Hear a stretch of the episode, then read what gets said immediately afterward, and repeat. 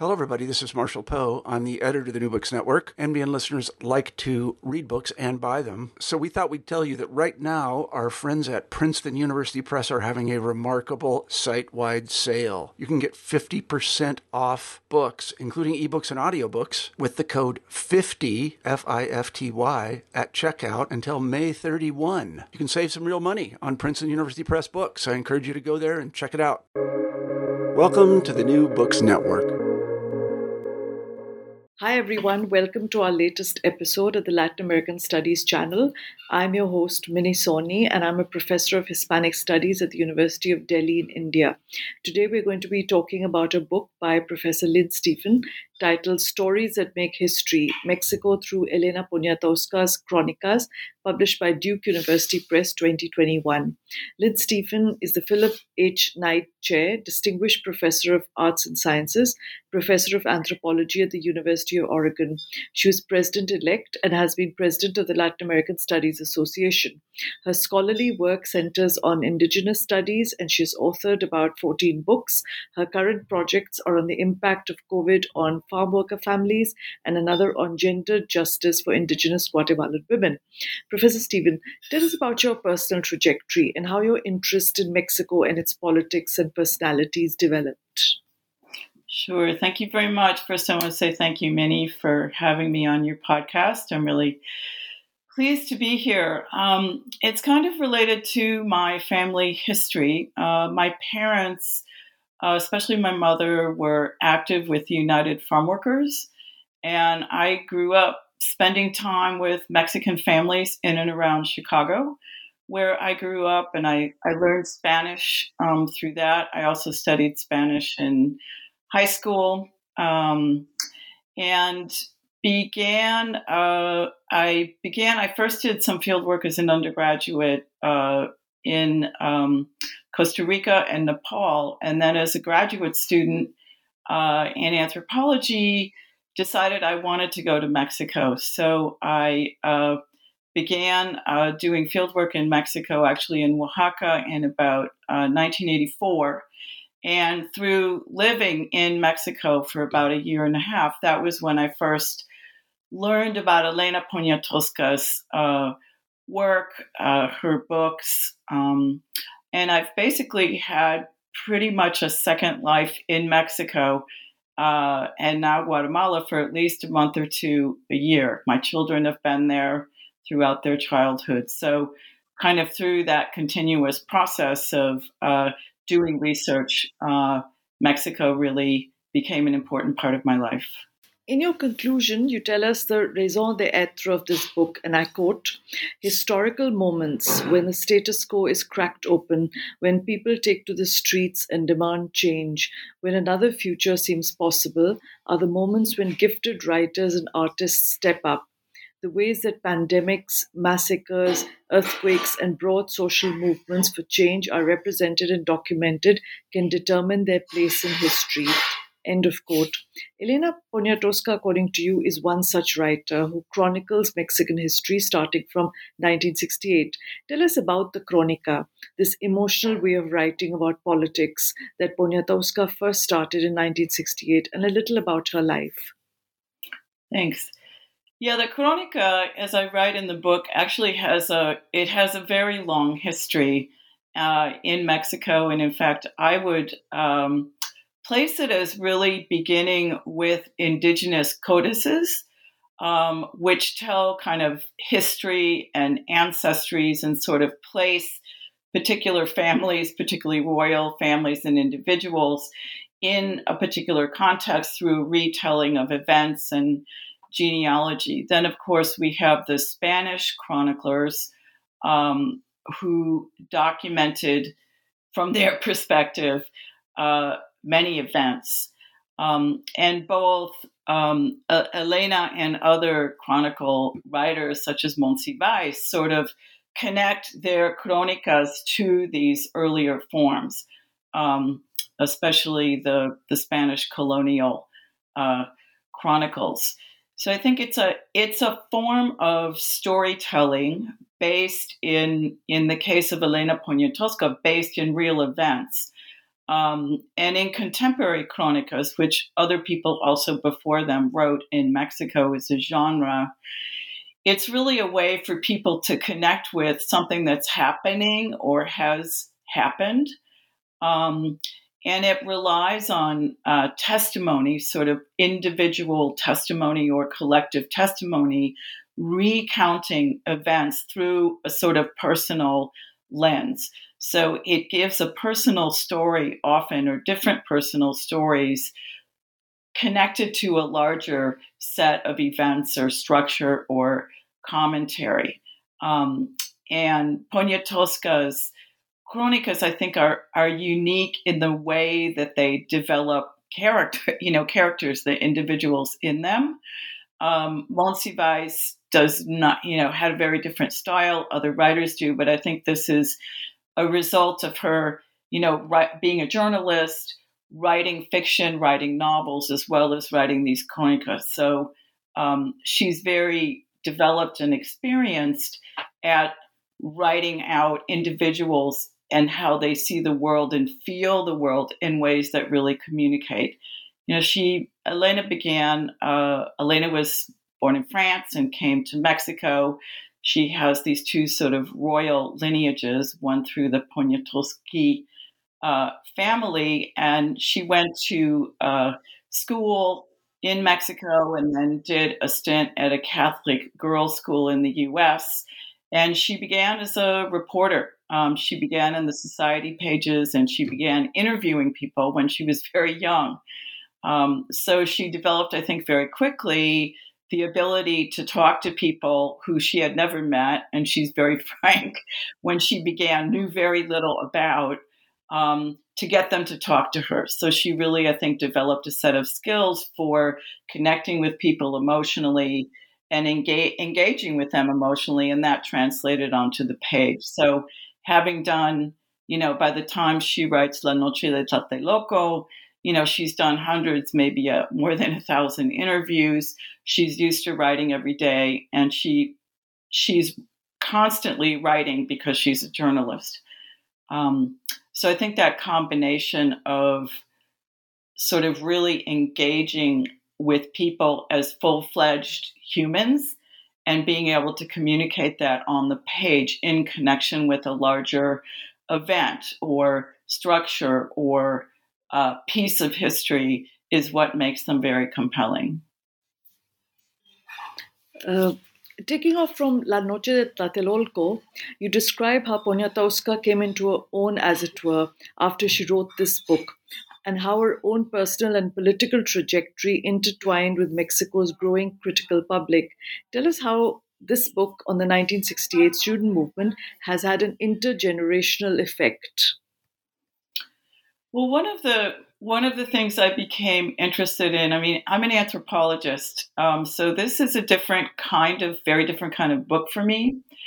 Um, and one of the things I've always been interested in, for example, in studying, I've I've studied a lot of different social movements. I've written about the Zapatista movement in Mexico, written about a very wide-ranging social movement in Oaxaca that happened in the mid 2000s, and I've always been interested in how people get engaged in these social movements, like how you know how do they know about them? How do they remember them?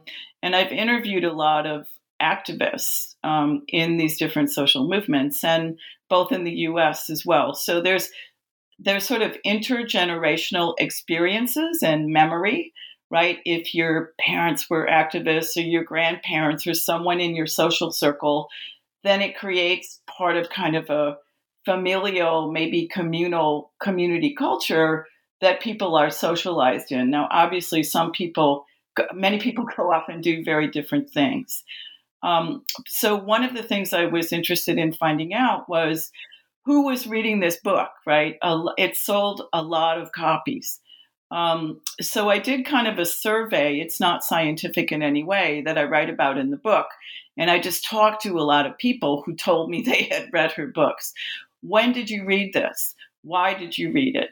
what what did you take away from it you know kind of a little bit of an ethnography of readers and i tried to do different ages different generations Um, and what I found was a lot of people read it in school in Mexico, particularly uh, Mexico City, larger cities. Many people remembered reading it in school. Some people, you know, got it from a relative's bookshelf.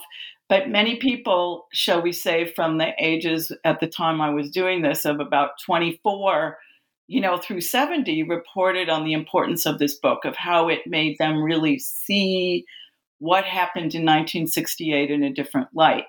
Um, because the you know the official story of the government, you know, was that this was provoked by their students or it was inexplicable, and then there was just silence around it for so long. So it made me realize that this book, at least in those circles, you know, had a, a life that was going through different generations, that was being taught, that was being read and reread and reinterpreted. And it's also been connected uh, to museum exhibits. And uh, every year there are commemorations of the 1968 student massacre, not just in Mexico City, but in other cities. So this book becomes connected to, you know, sometimes they're re- not really reenactments, but commemorations. There are films made. So it becomes kind of a co- part of a collective national cultural production um, memorializing this event. So so it, it keeps having this afterlife in different generations. Uh, during the 1985 earthquake, Poniatowska writes Nada Nadie, Las Voces del Temblor, after her friends Julio Scherer Garcia, the editor of Excelsior, and the author Carlos Monsiváis told her that she had to do what she did best that is, to chronicle the mobilization, as not everybody could do relief work.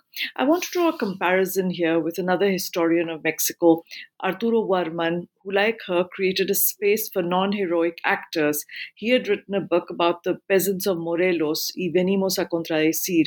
She also creates new historical persona, like that of Evangelina Corona, who told President Miguel de la Madrid that he was lying. You tell us in the book that Mexican journalists always faced three taboos the army, the Virgen of the Guadalupe, and the president.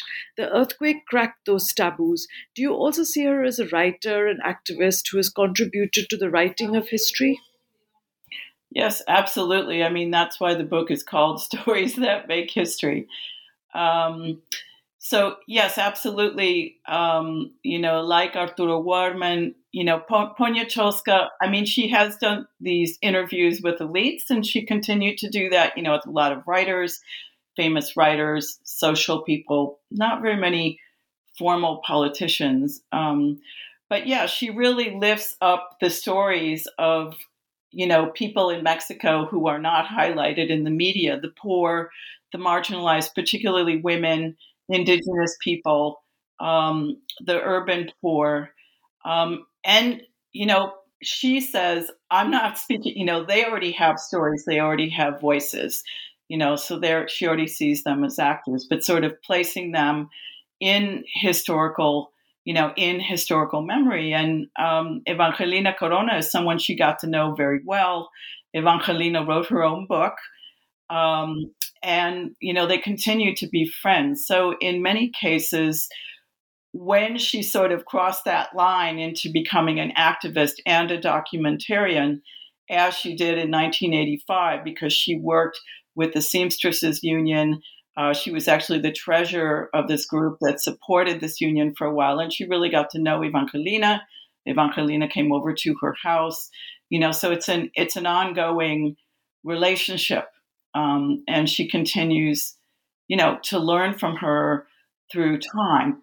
And I think after 1968, you know, she really got out of her journalism being focused on these interviews, you know, and much more into sort of documenting activist movements um, at the same time that she's she's writing novels. So she really um, opens up her, you know, political sphere, and you know, she in our conversations talks very actively about how much she learned from all these people right it was kind of a school for her um, and a part of mexico that was that was very important um, so absolutely yeah i think that she is broadening the sense of mexican history and particularly you know, at that point in time, I mean, one of one of the things that was interesting for me in writing the book was really doing a lot of reading about the history of journalism and publishing in Mexico. And, um, you know, the book was read by several historians, primarily of Mexico City. So, one of the things,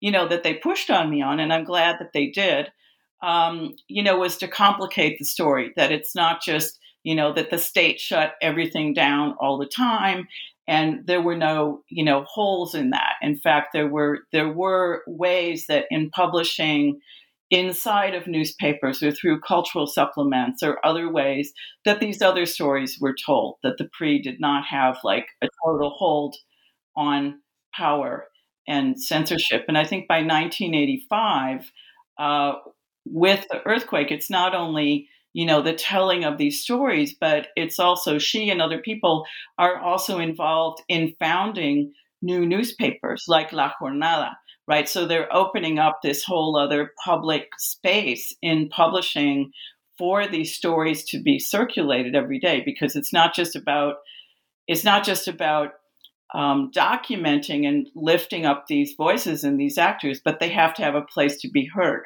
right?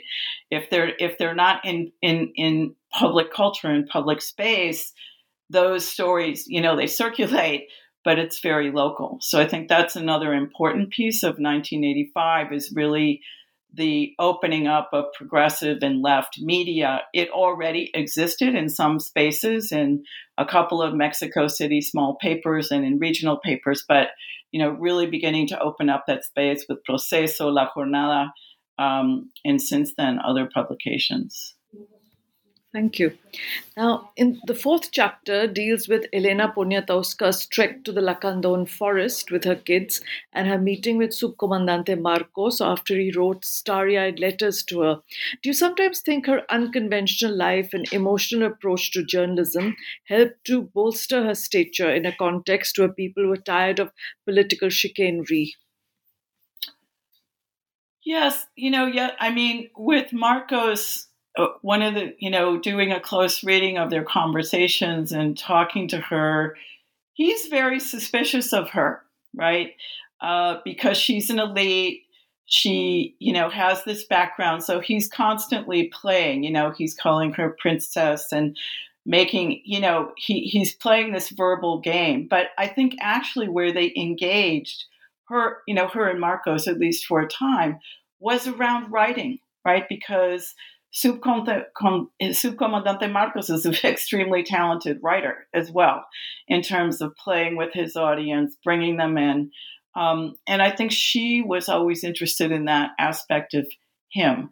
So politics was a big theme, and especially gender politics, as I point out in the book. But I think both of them understood maybe the power of writing right to bring people in politically because Marco, marcos was writing you know at the time he was writing these communiques that were published in la jornada um, and many people were reading them. Um, so i think elena engaged with him maybe in some ways that other writers didn't. I don't know. I didn't study those other writers. But I do think not only with him, but pretty much with about anyone, her kind of directness, almost, um, you know, freshness. Uh, it's not really naivete, but because she's incredibly intelligent, but just kind of being very open allowed people to talk to her. You know, it's a particular kind, it's a particular kind of emotional intelligence um, that gets communicated sort of face to face and invites people in no matter who they are you know? And i think the other comment that she made that's really important about the incredible things that people told her especially you know for example in uh, in the middle of the earthquake is you know she says when there's an emergency and people are desperate they will talk to you in ways that they won't you know when daily life is going on and it's going just fine so she you know she was very aware of of that now in the fifth chapter uh, you discuss Poniatowska's book Amanecer en el Zócalo, and this describes the plantón, the occupation of the Zócalo by all those who believed that his election had been stolen. You also describe the dealings of your protagonist with Cuauhtémoc Cárdenas and Andrés Manuel López Obrador. Hmm? Uh, and these two were ideologically on the same side but politically at odds. How did Elena maneuver in such a situation? Well, I think it was, you know, that was a, and we're speaking now, you know, in 2021 when Lopez Obrador on his third try is is elected president, you know, so we're always we're always speaking with hindsight.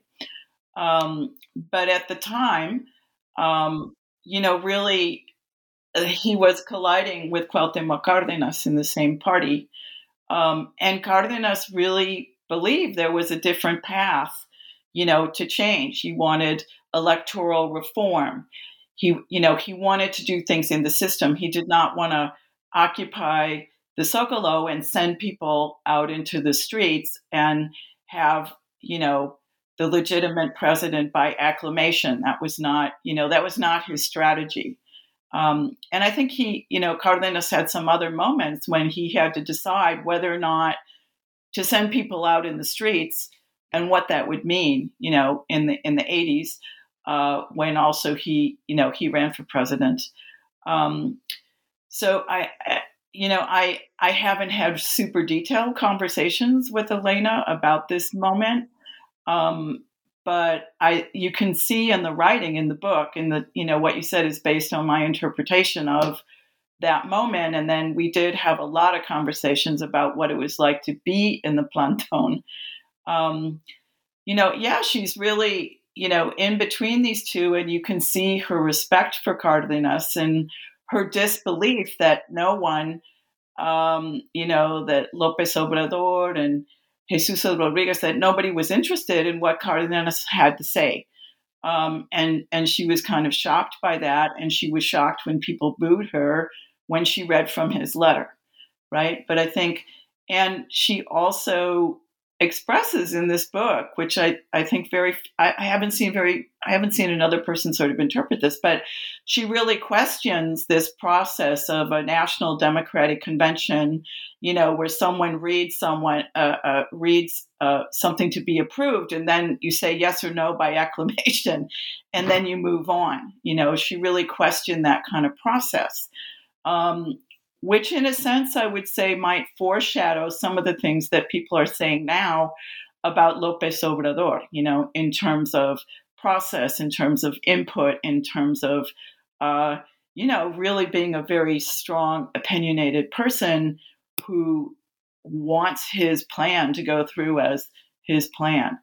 Um, but she, you know, at the time, she's a very, very strong supporter of Lopez Obrador. She devoted uh, more than a year of her, her, her life to his campaign. Uh, she traveled all over Mexico. I think she learned a lot, but it also really brought her into formal politics and how it works. And that book has a lot of important insights into challenges in that system and looking at, you know, really questioning, you know, participation in formal politics let's talk about another episode that has shaken Mexico in the past few years. What do you see as the importance of Poniatowska as a political actor and someone who has opened space for the families of the disappeared students of Ayotzinapa and others? Well, that that's a that's an interesting question because it sort of connects historically to work that she's done you know, since the 1960s. Um, you know, she wrote about other social movements, about, you know, people who disappeared during the Dirty War, uh, worked with the organization Eureka. Um, so she, you know, she's been connected to movements of the disappeared, including in Guatemala um, through the disappearance of Alaíde Foppa. Um, so uh, it's very consistent, I think, with the past. And one of the the things that you see not only in uh, the way that she opened up space for the families of the disappeared students, but in the past is sort of, using her public performances as ways to make people conscious of these issues, you know, by saying the names at the Guadalajara Book Fair or bringing at the Guadalajara Book Fair people, you know, uh, family members on stage so they can speak, you know, in in the slot that's sort of for her latest book. You know, she's not promoting her latest book; she's bringing these families up, um, and she's always done that, and you know, continues to do that. So I think that's recognition on her part um, that she is a political actor. Um, and one of the when we began this book project um, many, many years ago when I was interviewing her more than 10 years ago for the first time over a couple of days. Um, you know, we, t- we talked about her life a lot and then kind of digested it. And uh, I began to think that no one has really written about her and the kind of work and writing that she and other people do as a political actor. Um, and that's when that theme of you know, here is a person who is a political actor. You know, which it's great to talk about her literature, her novels, literary criticism, all the prizes she's won, but she's been doing something else really, really unique. Um, and using not only writing, but what I would call political performances and other sort of public culture spaces um, to really bring you know the left and progressive politics to the you know to the mainstream um, in Mexico. So I think through those examples that I give about Ayotzinapa, it's very clear to me and probably a lot of other people that you know this this is she's using a literary platform to open up political space so that these stories are heard to you know to make people aware and hopefully have them act and unfortunately the most of the you know a couple the remains of a couple of students have been identified but the parents are still waiting for answers. A couple some of the parents have died since that happened you know so these families are still um, waiting for answers and they're still working and they're you know there's commissions and there's things happening but that was in 2014 it's going to be you know it's been seven years what kind of future does the writing form known as La Cronica have in Mexico, in your opinion? Well, that's an interesting question. You, you know, I would think from the way that Crónicas have been received, not only those of Elena Poniatowska, but of Monsiváis, of, of many other people, and there are, you know, younger writers uh, like Juan Villoro and other people you know, working in this form. But what's interesting, a lot of them write novels, write crónicas as books, and are journalists, right? So they they work these different genres together. Um, people, you know, people continue to read.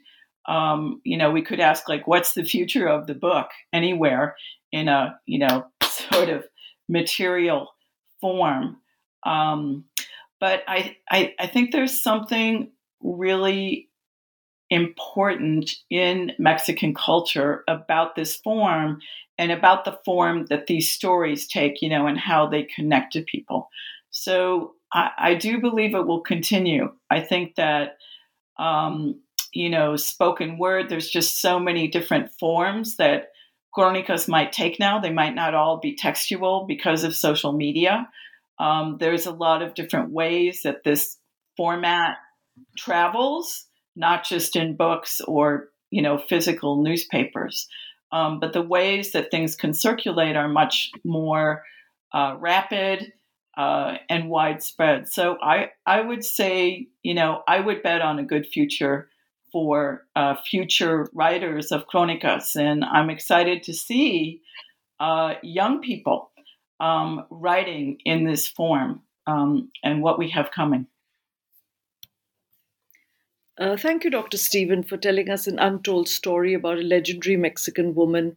We might have read Elena Poniatowska, but most of us didn't know about her. You have reflected on the beautiful and strong parts of this woman who beat the odds in her life. I recommend this book to all uh, Latin Americanists and especially to Mexicanists. And I hope it also becomes part of the school curricula in the US because it's a book written about another personality and a tale that deserves to be told. And I'm so, and the writing is riveting as well. And I'm so happy that you've taken the time to inform us in this manner. Thank you very much for being here. Thank you very much, Minnie, for the opportunity.